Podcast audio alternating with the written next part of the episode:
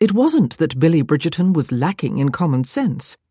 On the contrary, she was quite sure that she was one of the most sensible people of her acquaintance. But, like any thoughtful individual, she occasionally chose to ignore the little voice of reason that whispered through her mind. This could not, she was certain, be considered recklessness. When she ignored this cautionary voice, it was a conscious decision, made after a somewhat careful analysis of her situation. And to her credit, when Billie made a decision, one that most of humanity would deem beyond foolish, she usually landed quite sprightly on her feet. Except when she didn't. Like right now. She glared down at her companion. I ought to throttle you. Her companion let out a rather unconcerned meow. Billie let out a rather unladylike growl. The cat assessed the noise, judged it to be beneath its notice, and began to lick its paws. Billie considered the twin standards of dignity and decorum, decided they were both overrated, and returned volley with an immature scowl. It didn't make her feel any better. With a weary groan, she looked up at the sky, trying to gauge the time. The sun was wedged quite firmly behind a layer of clouds, which complicated her task, but it had to be at least four o'clock. She reckoned she'd been stuck here for an hour, and she'd left the village at two. If she factored in the time it took to walk, oh, bloody hell. What did it matter what the time was? It wasn't going to get her off this damned roof. This is all your fault, she said to the cat. Predictably, the cat ignored her. I don't know what you think you were doing up in that tree, she continued. Any fool would have known you couldn't have got down. Any fool would have left it up there. But no, Billie had heard the mewling and she'd been halfway up the tree before it occurred to her that she didn't even like cats. And I really don't like you, she said. She was talking to a cat. This was what she'd been reduced to. She shifted her position, wincing as her stocking caught on one of the weather worn roof shingles.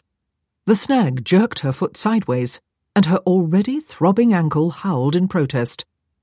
Or rather, her mouth howled. She couldn't help it. It hurt. She supposed it could have been worse.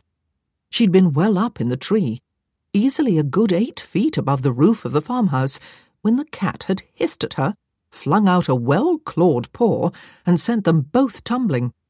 The cat, needless to say, had made its descent with acrobatic grace, landing without injury, four paws on the roof.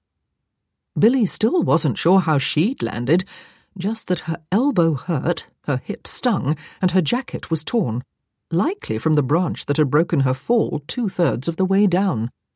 But the worst was her ankle and foot, which were killing her. If she were home, she'd prop it up on pillows. She'd witnessed more than her fair share of twisted ankles, some on her own body, even more on others, and she knew what to do. Cold compress, elevation, a sibling forced to wait on her hand and foot. Where were her minions when she needed them? But then, off in the distance, she saw a flash of movement, and unless the local beasts had recently made the move to bipedalism, it was quite clearly human. Hello! she called out, then thought the better of it and yelled, Help!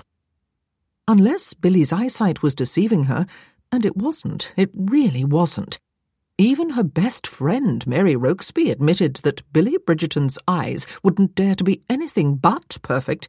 The human in the distance was male. And there wasn't a male of her acquaintance who could ignore a feminine cry for help. Help! she yelled again, feeling no small bit of relief when the man paused. She couldn't quite tell if he'd turned in her direction. Perfect eyesight only went so far. So she let out another holler this one quite as loud as she could make it, and nearly sobbed in relief when the gentleman oh, please let him be a gentleman, if not by birth, then at least by nature, began to move in her direction. Except she didn't sob, because she never sobbed. She would never have been that sort of a female. She did, however, take an unexpected breath, a surprisingly loud and high pitched unexpected breath. Over here, she called out, shrugging off her jacket so that she could wave it in the air. There was no point in trying to appear dignified. She was, after all, stuck on a roof with a twisted ankle and a mangy cat.